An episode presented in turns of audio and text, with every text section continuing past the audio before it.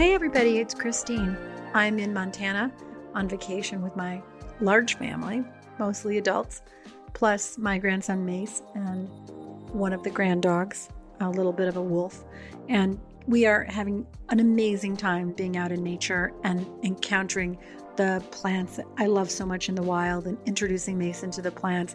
When my kids were growing up, we did this all the time, like nature walks and stuff like that. But it's such a delight. Like, look, this is called honeysuckle. If you come around the base of it and you pull a little bit in this of this teardrop and you suck it in and roll it around on your tongue. It's like a little bit of honey, or you show him red clover and tell him what that's good for and help him learn to identify the plants. This is bear grass. Which parts of the bear grass can you eat? Which parts are used for decoration? Tell him the story of the Hoopa Indians and how they use bear grass in their culture. You know, everywhere you look, there is something beautiful to show him. There was one moment when he and his mom and my stepson River were crouching in the bushes picking huckleberries. You know, they're just coming ripe now and they're just down there getting like they were little bear cubs themselves and they brought the huckleberries home and rinsed them off and put them in pancakes and then made a huckleberry glaze for donuts for homemade donuts. They, it's just been like a treasure trove of family time and reminding of the joy of simplicity.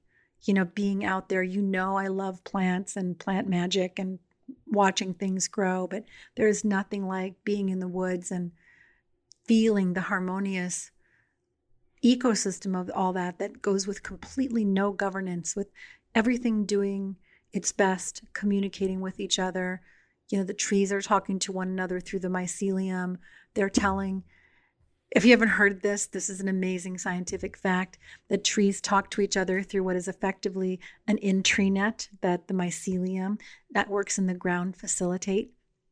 So, if a tree at the front line feels a pestilence coming um, or something that it should be concerned about, it will send that message back through the soil to other trees. You know, the, the whole system is somehow talking to one another.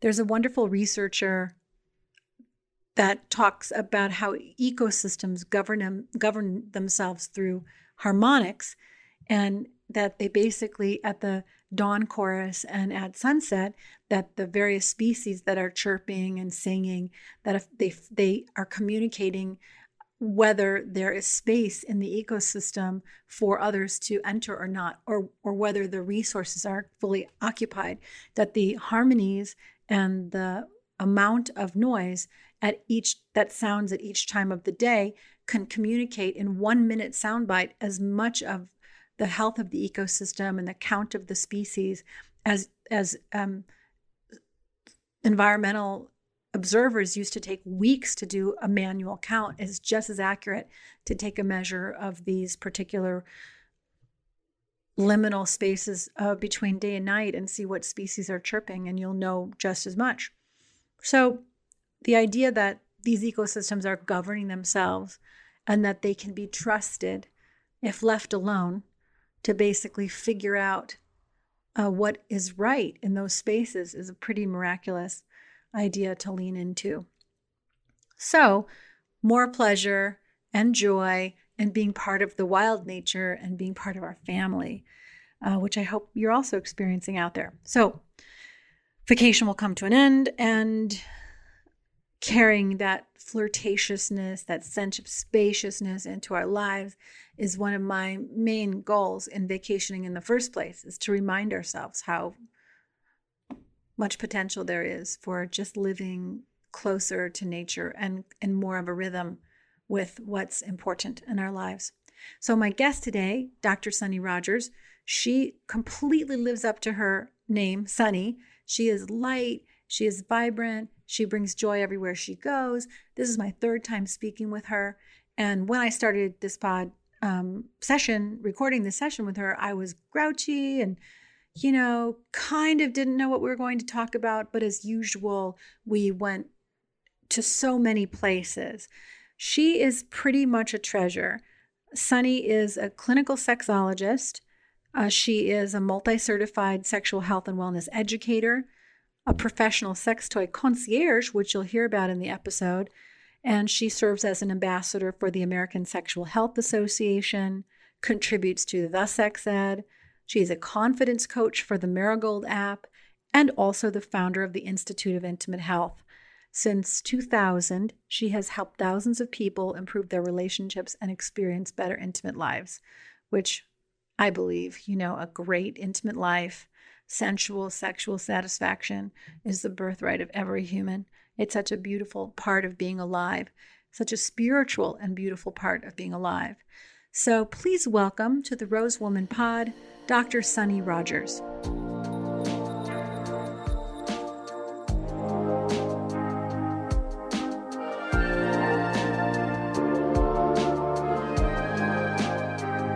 You know what? I can't even remember what we talked about last time.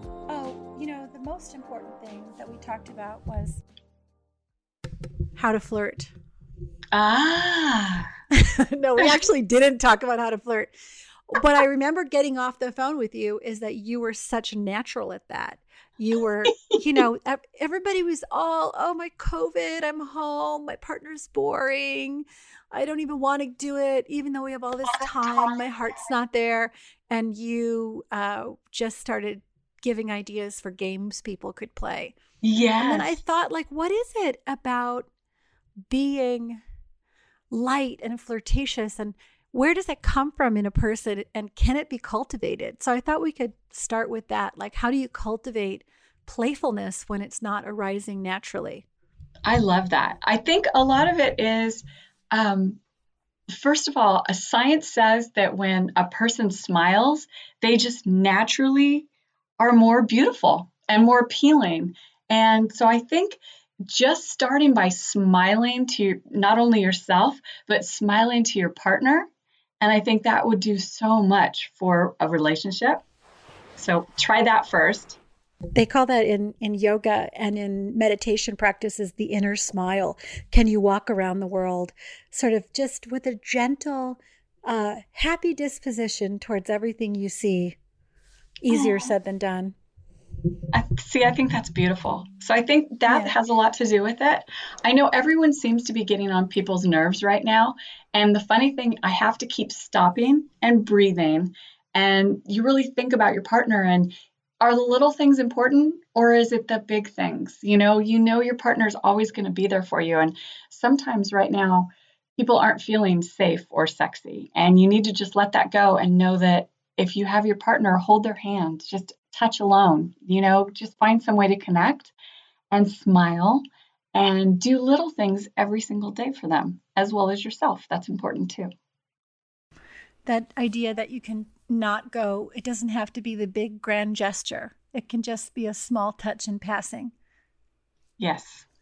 I think it's the small things that seem to mean the most to people. It's the heartfelt compliments. It's the little post it note that you left on somebody's mirror. It's the fact that you went out of your way to make sure that you made their favorite dessert and didn't even bother with dinner, you know, things like that. Little things. I yeah, like you're creating a mood, and the mood is like acceptance and security and kindness. And within that, I mean, you've just inspired me to go and dig out the post its.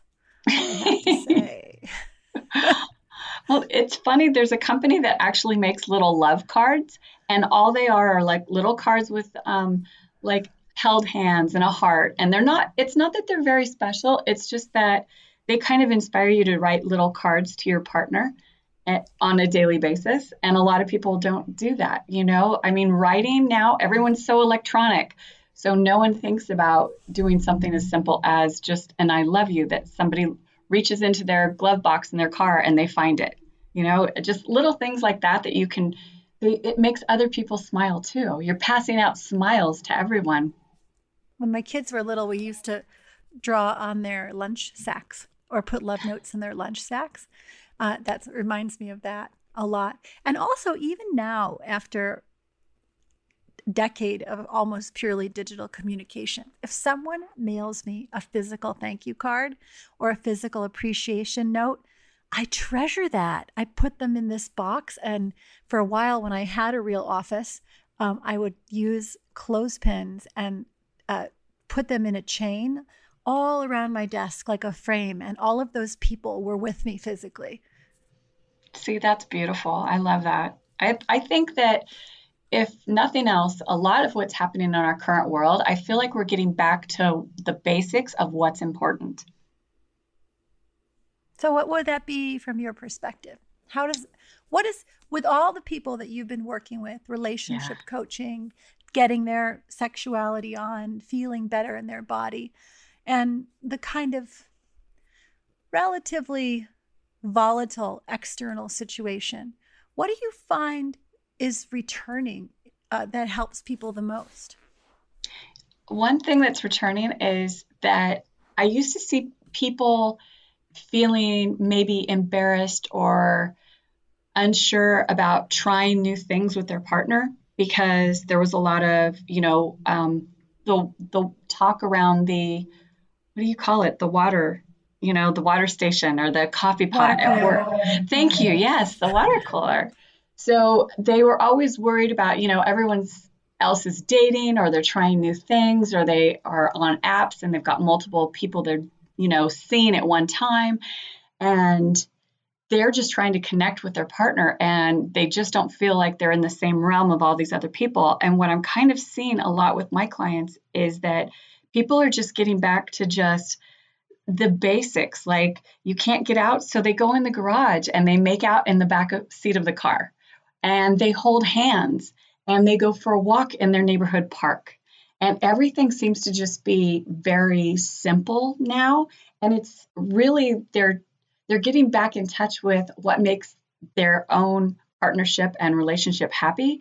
And they're not worried about what anybody's talking about in the office or who's tried, you know, anal or who hasn't, or who's tried this position or who hasn't. It's just all about really just being very spending special time with your partner really and connecting with them. And i'm seeing that people are more apt to try communication and to tell their partners how they're really feeling right now because there's so many things in the world that people feel like this might be the last time that they're going to be able to say something and they need to get it off of their chest out of their heart and share it and I think it's just this time is it's scary, but it's allowing so many beautiful things to happen in the world as well. So I hear simplification, uh, authenticity, truth telling. I find sometimes when people tell their truth uh, that it can be really triggering. So just because you're staying home doesn't suddenly mean you know how to receive your partner's truth. Yes. Um, so, so what? How do you advise couples to sort of hold their own presence while their partner talks about their needs?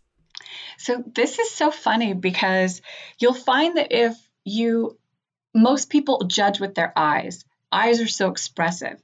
So you're afraid sometimes to tell your partner how you really feel or something you want to try because you don't want to see judgment in their eyes. And that causes you to clam up out of fear. So, what I recommend with my clients is to get a simple blindfold, and it could be a sash from a robe or a beautiful scarf, and tie it around your partner's eyes as a blindfold, and then just ask them to listen.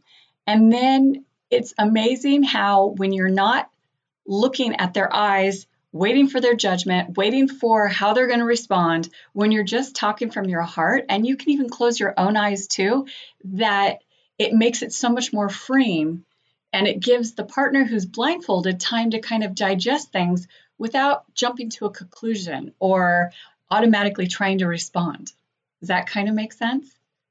Yeah, a whole nother use for this pile of masks that's accumulating. Just Move it that, right Christine. up. cover your eyes. um, that's so interesting that this this bias toward visual communication actually can impede your listening or your um you're speaking your truth. I it's I wonder if you know if both partners were blindfolded, and and what if you were both blindfolded and then you just held hands? Oh and you and then and then you just began like taking turns. And when you're done speaking you i'm complete. And then you breathe and then switch. And and see even some of those basic 101 communication practices that you learn like repeat back this is what i heard you know yeah. before reacting to it. Um yeah like how again back to what we are talking about at the beginning like how do you turn that into a game? Oh right? I i can turn anything into a game. How did think... you get to be that way? How did you get to be this like playful? How what's the secret sauce? I can't just be smiling. it kind of is, though. I mean, yeah. I think, yeah, if you're smiling and you're happy, it's so funny because I, t- I told my husband this morning, I just woke up with a smile. I said, I have no idea what happened. I woke up so wonderfully happy this morning. So that I think really is part of it. But I think it's also allowing yourself, you know what, you can you can still be a kid from the neck up. You know, your head is telling you that you're still 20 or you're still 16 or whatever. And I think it's just knowing that life shouldn't be so serious. It's just have fun with it. I, that's why I call it sex play and not sex and not intercourse. It's sex play because it's your opportunity to actually intimately play with your partner. I'm kind of just quiet about that idea for a second. Okay. Sex play. Sex play. So you're like touching, you're flirting, you're moving around. How does this feel? Um, la- like laughing, making eye contact, being mischievous, seeing what new things you can incorporate, all of that stuff. Being creative, basically. Yes, all of that. And like I said, you know, there's some people that are now um, it's funny because I don't know if you saw it or not, but I put a post on my Instagram and I was talking to my neighbors, and this was about, I mean, we're, gosh, I don't know how many weeks are we in now, but I want to say we were about six or seven weeks in, and they were really starting to feel the pressure. They've got two teenage kids. So I told them to get outside. The next thing you know, they put up a tent in their backyard, complete with outdoor lights, and spent the evening in the tent in their own backyard. Best night they've had in months is what they shared. They, wait, this is the kids or the parents? No, the parents. the parents let the kids have the house and they took over the backyard. It was wonderful. They had pillows everywhere and candles and lights on, and you could hear them giggling, and it was just so magical. And so sometimes it's just, uh, you just kind of have to get out of the routine, and that also makes things fresh and it makes it even more playful. When you do something that's not in your routine, it kind of gets the adrenaline going. So it kind of turns both partners on too. So it works for you. I think you should do a deck of cards. Oh, I love that idea. Yeah, with all of these playful ideas. I'm writing that down. Um, like change one variable, uh, stuff like that.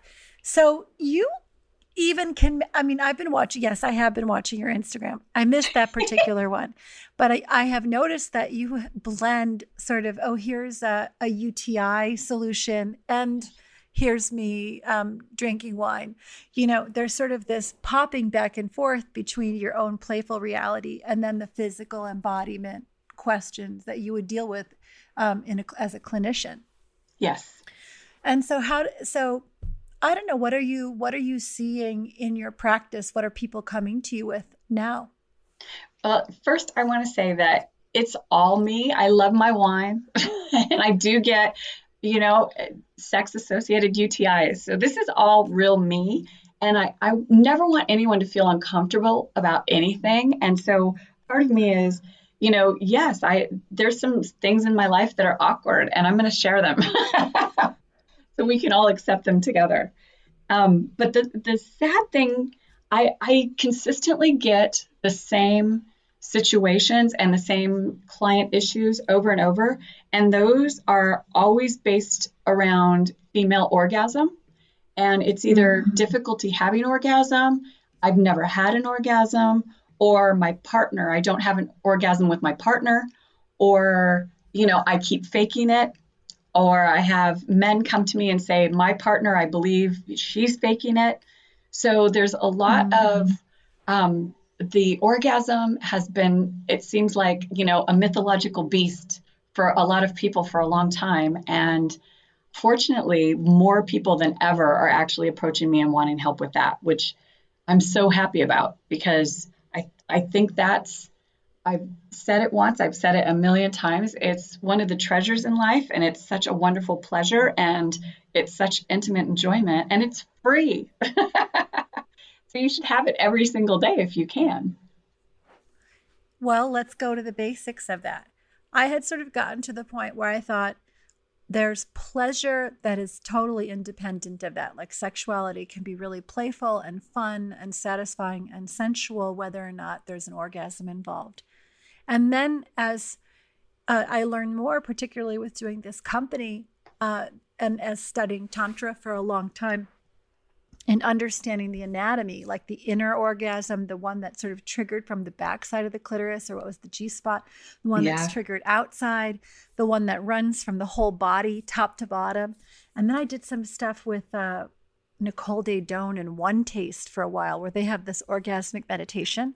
And their yeah. goal is to keep a woman 15 minutes on the fringe, uh, like right at the peak, and not go over. Like just getting people so aroused and present that that they're fully in their body and feeling the feelings, not trying to rush through it, not making it tight, not trying to, you know, get it over. And for a man to be that patient and to like get a woman there and then back off and get her there and back off.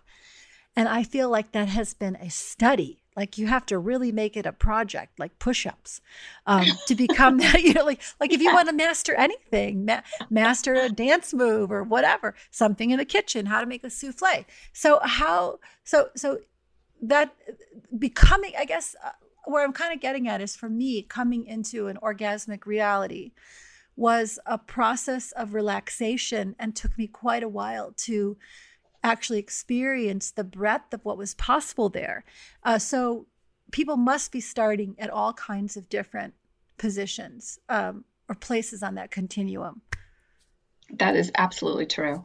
I, it's funny too because a lot of things are, like you kind of said, external. Um, I do a lot of with people that can't have orgasms in their own home, in their own bedroom. So we look at feng shui and like energy placement as well. Hmm. And if there's like a door that's cutting off the bed, or, um, and this is a big one, and almost everyone that I know does this, they have pictures of their family, not just their spouse or their partner, but their family in their bedroom. Or they have pictures on the wall and it's a beautiful photograph, but it's people that they have no idea who it is. And it's it's interesting because according to feng shui, having all these faces in your bedroom that aren't, you know, you and your partner, subconsciously you are you can't relax in front of them. You think that these people are looking at you and they're going to judge you or that you can't completely, you know, enjoy the pleasure that's taking place with your partner because these people are looking at you. So it's so interesting that as soon as people take the, the, you know the other pictures out of the bedroom. It's just a minor thing and it can make all the difference in the world. Sometimes it's that easy. I usually it's not that easy but it it can be which is really interesting. And then we get I love into, this this idea of, yes. of of preparing your space. I mean yeah you'd have the sensation that you're being watched. How could you relax? Or if the room the energy in the room like the door is a beeline for the bed it's possibly too visible, like someone could walk in on you. Right. Or even, what about sound? You know, not yes. wanting other people in your house to hear you. Yeah, it's it's all of that. It's so interesting. Even colors, um, like a touch of red is great to you know energize sex and relationship. But then you put something like a brown in there, and and brown is unless it's like a natural wood or a you know, something along those lines, it kind of drags out all the sexual energy from the room. So it's little things like looking at the environment as well. And mm-hmm. then we get into like the body and and the responses and everything. But first I always look at okay, what's happening in your bedroom? I love that. That's so uh, you're like making the old-fashioned boudoir. Yes. Yeah. Like the only purpose of this room is sleeping and sex, sleeping and pleasure. Everything yes. else, uh, my technology, uh, the stuff that's all practical, I'm going to leave that outside the door. Yes. Well, it's funny too because mirrors are used a lot in feng shui, and what they do is they bounce energy. Well, if you have too many mirrors or mirrors really close to your bed, then it bounces too much energy and it can be too much of an energy flow for partners. And so that will automatically make you feel uncomfortable and you don't even know why. I'm so delighted that you started with that. So you prepare your space. That's a, a way of setting your intention. Do you have any more tips for that before we go on to the sort of next topic set? Yeah. Um, so also, I just finished, and it's free. It's an online workshop, and it's almost done. It'll probably be up by this weekend. Um, and it is feng shui your sex life. So it's got all of the tips in there. It's got color. It's got how to use water and how not to use water. If you have a water feature in your bedroom, it can actually, if you're single, it's wonderful because it invites new romance into your life.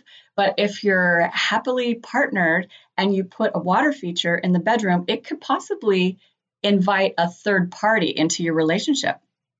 So unless you want that, if be- that was one thing you were trying out, that would be good, right? Oh, wait, this is amazing. You're doing an actual full course on this. All right, we'll definitely yeah. put that in the show notes so that people can find it. Okay, Lovely. and I'll send you the link too. All right, and I'll yeah. be getting right on that water function. okay, good. Perfect. It's on I'll my wish list for 2020 if anyone's listening.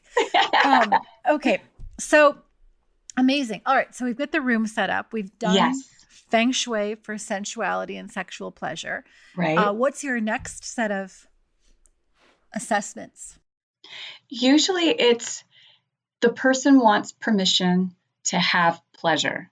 So, what I find a lot is it's usually um, in most relationships uh, that I'm dealing with, are they're heterosexual, a male and a female, and the female has been brought up to to believe that sex is dirty, sex should not be enjoyed, sex is just, you know, for reproduction and all of these types of things. The male, normally not so much. And it's so interesting because most of the time, husbands and partners always want to just please their partner. And so they're like, what can I do? What can I do? What can I do?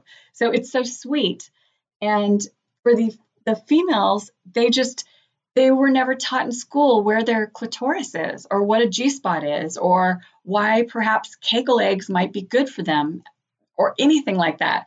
Our sex education is so defunct and missing and in this society unfortunately and everyone thinks that it's bad and so the the next thing I I do is I give these either either if it's one person or a partnership I give them absolute permission you can tell me anything. I'm I will not judge you. Let's get to the topic of why do you feel guilty or why do you feel like you don't deserve pleasure because you do? And what can you do to explain to your partner, you know, it, what feels good, what doesn't feel good? Because some people can't even get to that. Is don't touch me there, you know? I mean, or touch me here. Does that make sense?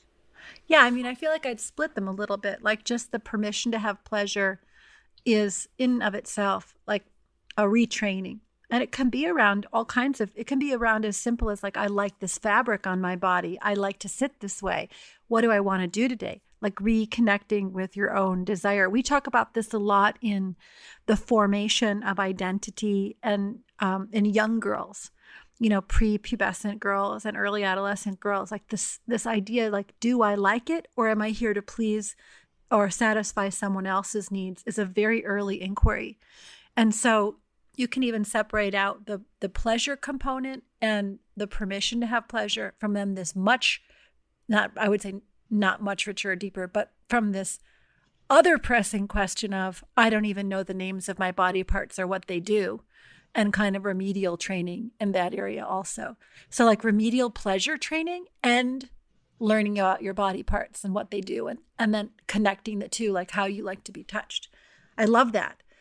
So just just just the desire coaching like and then the other place we hear a lot of it is in religion. You must hear that uh, sort of the overlay yes.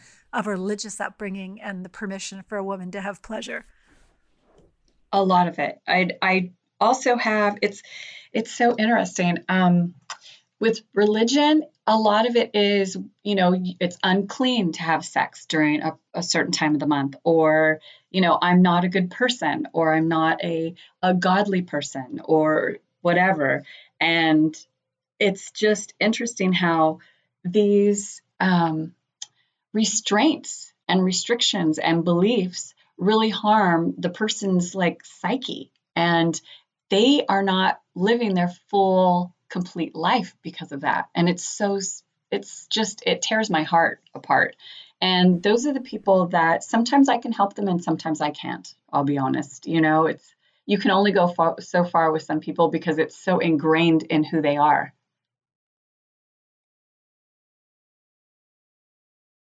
I was just thinking, like, are there any religions that have a very healthy view of sexuality and sensuality, whether it's in the context of marriage or not?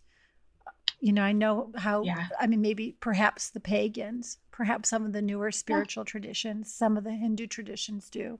Yes. And I, I also think it depends on location because um, over in Sweden, you know, the whole family, they all go in the, you know, the spas and they swim and they yeah, bathing suits or not, you know, it's it's not like being naked or the body is dirty or something to be ashamed of. And they actually have parks where they'll have, you know, beautiful nude statues. And over here there's such judgment for, you know, just being nude or loving your body and we always have to cover everything up. Or and if we don't then it's automatically a request to be sexual, you know, or considered mm-hmm. sexual. And so I think that Europe has, you know, if you think about it, America's really not that. We're like babies. We're like a puppy. You know, we're only about 200 years old. And here Europe is like thousands and thousands of years old. And they've just pretty much seen it all and they're so accepting of it. It's just refreshing. Yeah, that your body is in and of itself an intrinsic good uh, as a nude thing, and it's not just for reproduction, it just exists in the world. You know, there's a very good book um, that came out last year called God and Sex by Mark Whitwell and Rosalind Atkinson. Now you get both. And they speak to this question of you are you are nature, your uh, your sex and your joining with another is a beautiful part of sort of the divine order. And it's an unwinding of religiosity around the topic, but a retention of the divinity of it. They've done a, I think, a really lovely job of articulating that. Oh, thank you for sharing that because I'm going to go buy it right now. like that fascinates me. Yeah, it's a very interesting thing because we, I, I mean, you you probably know by now that that this question of what is our relationship to the soul, to the permanence of our um, of our embo- like to our embodiment versus the spiritual aspect of our life and how do we get in touch with the space that's between us and the connective the connective energy between us is a huge part of my life. It's my yoga and tantra practice and even sort of the mystic christ. All of that stuff has been informing me since i was young and has been a lifelong pursuit. And to find freedom around the good girl uh, bad girl dichotomy that is all usually presented and to understand the good girl bad girl dichotomy in conjunction with patriarchy and control of women's bodies but then not to make it so secular that i lose this magnificent uh, divine almost holy experience of being intimate with another being i want to keep that i don't want to make it all clinical you know Yes. And so often when people throw out religion, they seem to also throw away their the magic of the spiritual presence that in that sort of inhabits all things, you know? Yes. So I don't want to lose that in the dialogue either. No, I completely agree with you as well. And I, I think that it is almost magic when you can connect with someone on a ter- on a certain level. It it is very you had the right word. It is holy and it's there's a magic that can't be duplicated really. Yeah, some of these really beautiful moments are just, you know, eye gazing with another person. Just yeah. like, oh my God, you're like, how did you come to be from this tiny little seed, this little cell that was your heart? How did you unfold into this brain stem and this beautiful body? And then the millions of moments that added up to you becoming this magnificent adult presence that's sitting in front of me that I get to commune with. Amazing. Yes. You know, if that that's that's uh another aspect for me of what you were discussing on the inner smile. Yes, exactly. Yeah. I think that it's the brain is the biggest sex organ in your body. So I think when you can connect with somebody intellectually and just be able to share yourself with with somebody else, I think that turns on not only your brain but their brain as well. And it's kind of funny because I find with a lot of my clients and in my own circle of friends that the people who are friends with each other, they're friends and they're in love. That is the, it kind of takes their relationship to a different level, if that makes sense. Yeah, like the friendship is um foreplay. Respect. yeah, yeah, and, and, the friend, the friendship is like, uh, I respect you, I like you, I wonder what you're gonna do next. Yeah, you know, this this sort of like, mm, you know what? At the end of the day, I'd really like it. I would be fine if everybody else kind of left and you and I could just go for a walk. That would be fine. Like that's such a good feeling when you get there. Yes, it is. You know. Well, it's um, nice when you when you touch someone and, and there's like a chemical response you just know you know your your hands get kind of sweaty and your heart races just a little bit you know? It's just there's something in the dynamic there where your your a lot of times your body is reacting to someone before your like your heart knows before your mind catches up with it. Does that kind of make sense? Yeah for me it's the smell man. Oh yeah. Woman woman. I like uh, there's a even sometimes the scalp smell or like the clothing like you'll get a whiff of their jacket or something when they're not even in the room. Yeah. Uh, and and my, your whole body responds. I don't know if that's familiarity uh, that you already associate that smell with love and affection or if there is something to the random stranger pheromone thing. I heard about this thing this party in new york. I gotta tell you about tell this. me tell me. There's a they, this they threw a pheromone party and you were supposed to wear a plain white t-shirt to bed for five nights in a row and then okay. put it in a plastic bag um, with a like a ziploc bag with a, a label on it that had a number. And then you brought it to the party and the girl once went on one side and, the, and then you went and smelled the bag. And you took the bag that you were attracted to and then they then you met and the, the, you like found the other person who had the matching bag. Oh my gosh. it was totally to test whether an anonymous pheromone situation would produce actual fireworks between two people. So what happened it, I think it worked. I don't exactly know whether it worked at the party that the people who liked each oh. other's smell were sexually attracted to one another, but I don't know if it worked in terms of producing long arc couplings. Yes. Oh wow, that is fascinating. See, oh, that's amazing. I I'm going to find that for you. I'll yes, find that for everybody and please. put that in the show notes too. that's amazing. I love that. See, that's very, very clever. And what a great way to get people introduced. It's fantastic. Um, yeah, I like your stinky shirt smell. That's the perfect way to get people introduced. It definitely bypasses, you know, the what do you do for a living boring question. I like that better. It's so funny because people are so sense oriented. And I have a couple of friends that they're having a hard time dating and finding dates and they're not sure how to do it. So this is my recommendation for all of you single people out there is I always suggest that your first date rather than you meet at a bar, that's a no, or a coffee shop, another no. I advocate meeting at a farmer's market because there's so many good scents. There's flowers, there's food, there's fruit.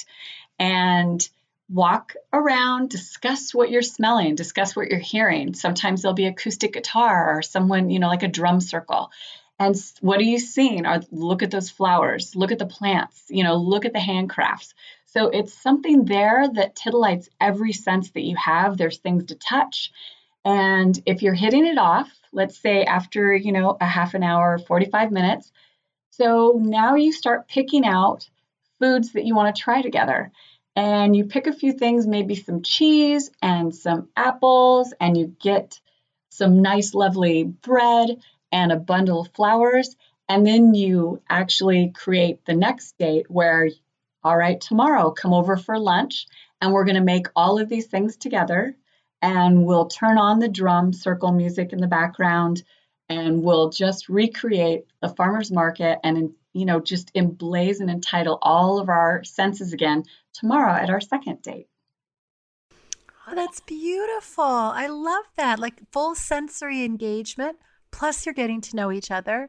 And you also can see like how the person interacts with the wonder and abundance of the given world. Yes. Yeah. It's a beautiful idea. I was thinking, do you think the same thing? I, it goes for art museums or gallery art walks or things like that. It doesn't have so much of a follow on opportunity, I guess, as the farmers market. And it doesn't, I think with that, it's, uh, they're usually very visual and there might be music in the background, mm-hmm. but it doesn't have like the taste. Like you can get yeah. free samples of food. You can hear, do you know what I mean? There's things yeah. for you to touch. And that's what I love about farmers market is it really does encompass all the senses. You can really find something for every single one. And it also gives people items to discuss because so many times like you were saying you know it's it's almost like an interview. You get there what do you do for work? You know? Uh. so then you can find out you know what's your favorite flower? Why do you like that? Is it the, the scent or is it the beautiful yellow petals? You know and it gives people automatically you look around there's something you can talk about at every turn. Uh, that's so great. Oh I would go on a date with you. Yay! I'll take you. it sounds so much fun, like just to be walking in the world with that idea and like discovering together. The other thing I like about being out versus this sort of confrontational thing where you're sitting down at the table and looking at each other and interviewing each other is there's this sweetness of seeing how people interact with strangers yeah. and the fluidity of just like being in the world together and like who smiles who introduces what questions do they ask of the egg vendor? You know just sort of you get a real sense of the person's uh, flow and their the general feeling of what it would be like to walk in the world with them. Yes. I see that's a wonderful way to say that. It just it opens up so many different opportunities to see someone in in a natural setting. So they're not just sitting there trying to act some way with you they're having to act with several different people, so you get more of the genuineness. Genuineness. That's really hard word to say. gen, gen, genuinity. Thank you. Yes. you get more of that. So let's say that you're now you're in a relationship and everything that you thought um, there's a word it's called limerence and limerence mm. is the feeling when you fall in love with someone, and a lot of people are just addicted to that feeling of falling in love. And that limerence and that feeling fades. So let's say you get to that point, and I, it could be, you know, two dates or 20 years. It depends on the person. You get to that point and you don't know what to do because now you don't feel connected to the other person. There's no excitement. Everything's boring. You look at them and you don't see the same, you know, you don't see them the same way and you don't feel the spark. So, for those people, what I suggest is you need to put a little adrenaline in your life because when you do that, it actually stimulates the same thing the oxytocin and everything that that sex does. So let's say you go whitewater rafting on your date or for your anniversary, or you zip line or whatever your comfort level is, it has to be just a tad out of both of your comfort levels so that you're both feeling all the adrenaline pumping. Because as soon as it ends, you're both going to run a run to a ho- hotel room immediately. It's really crazy how that works. idea of like limerence of being infatuated with another person and you know that fading away that's what a lot of people complain about in their longer term relationships that's the 7 year itch all of that stuff so you're saying that adrenaline and sort of manufacturing situations that mimic that early uh, infatuation will that that can happen. You can create situations that can summon that feeling. Yes. Yeah, it gets the blood flowing. It's amazing. The blood's flowing, your mind's engaged, you're feeling alive like you haven't in so much so long, and you're doing it with the person that you love, innately love, even if there's not a spark there. And you'll notice when you're doing these activities and you look over and you see the spark in your partner's eyes. And all of a mm-hmm. sudden, there's just this connection.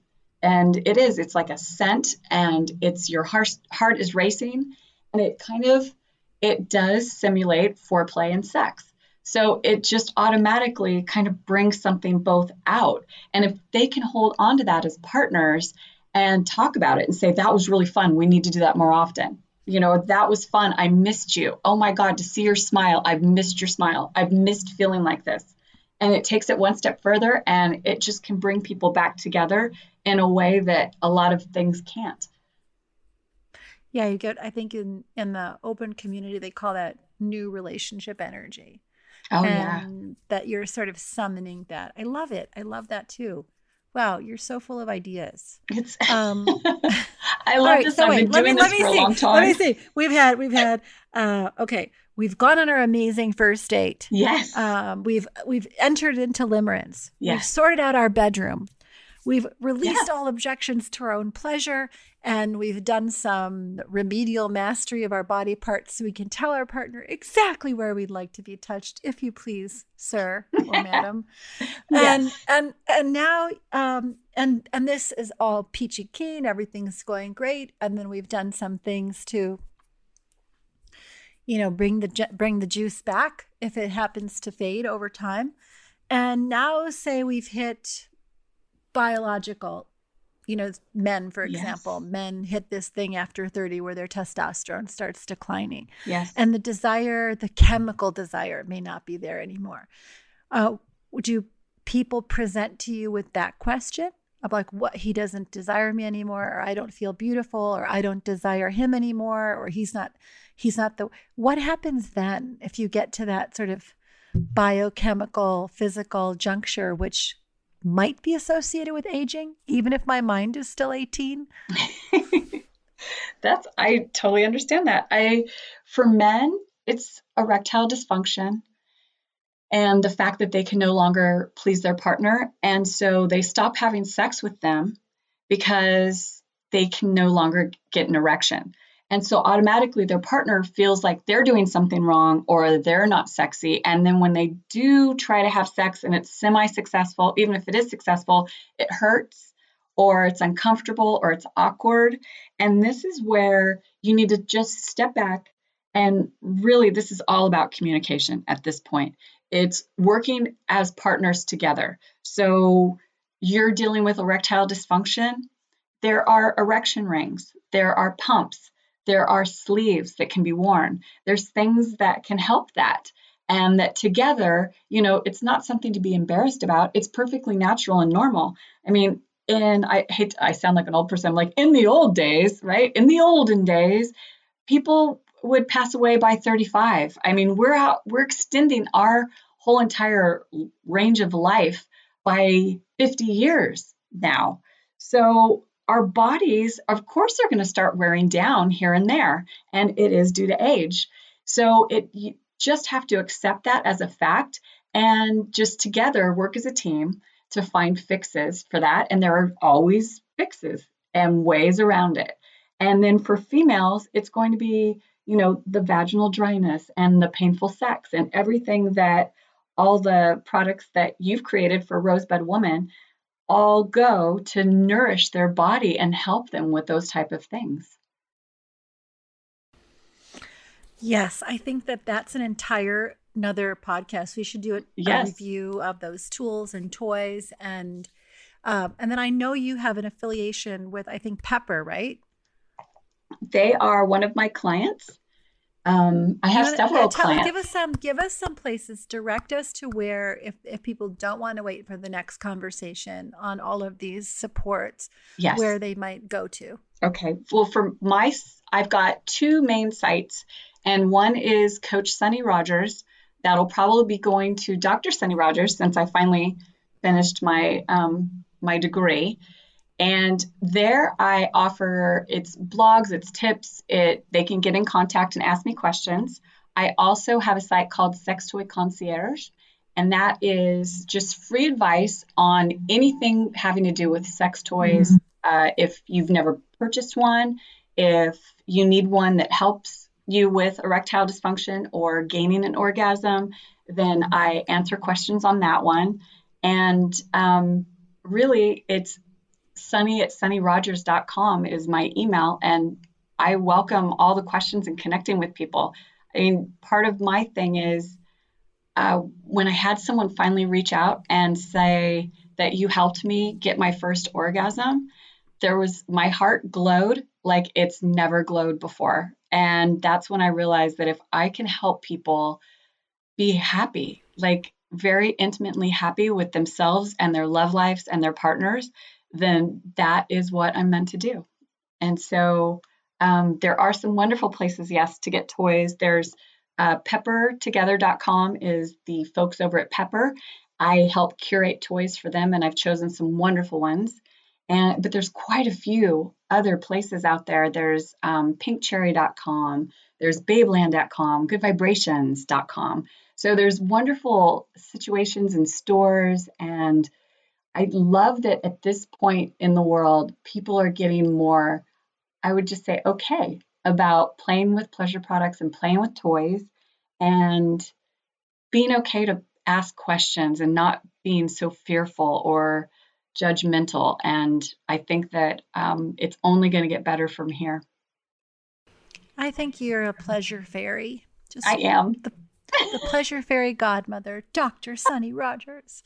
Pleasure fairy. I well, love it. I have to tell you, I was very grouchy when we started this podcast because no. I've been, I was, I was totally grouchy. I've been driving in the car for days and you know, we were we're up in the mountains and it's really beautiful, but I'm physically like burned out from doing a four mile straight uphill climb and um, and then I hear your sparkly voice and your invitation to go to farmers markets and to blindfold myself and listen to my partner talk and all of those other things. And you are just such a delight. You really are like an injection of sunshine in the day. Your name suits you so well.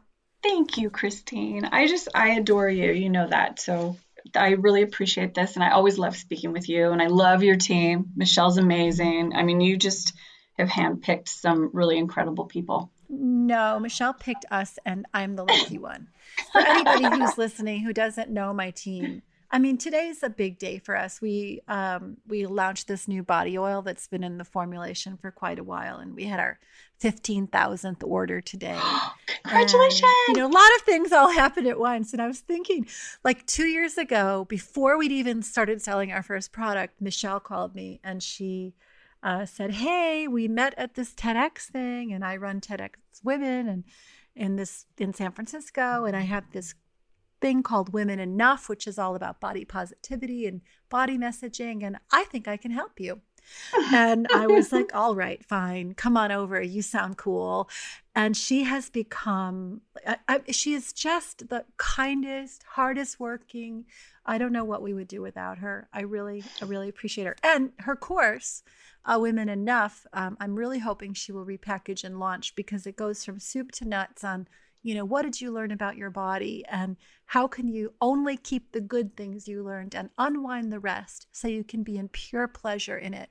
Uh, so a lot of the things that you're talking about getting in the way of joyful sex life uh, we also i think heard at ISSWSH that the number one predictor of women's sexual satisfaction is how she feels about her own body.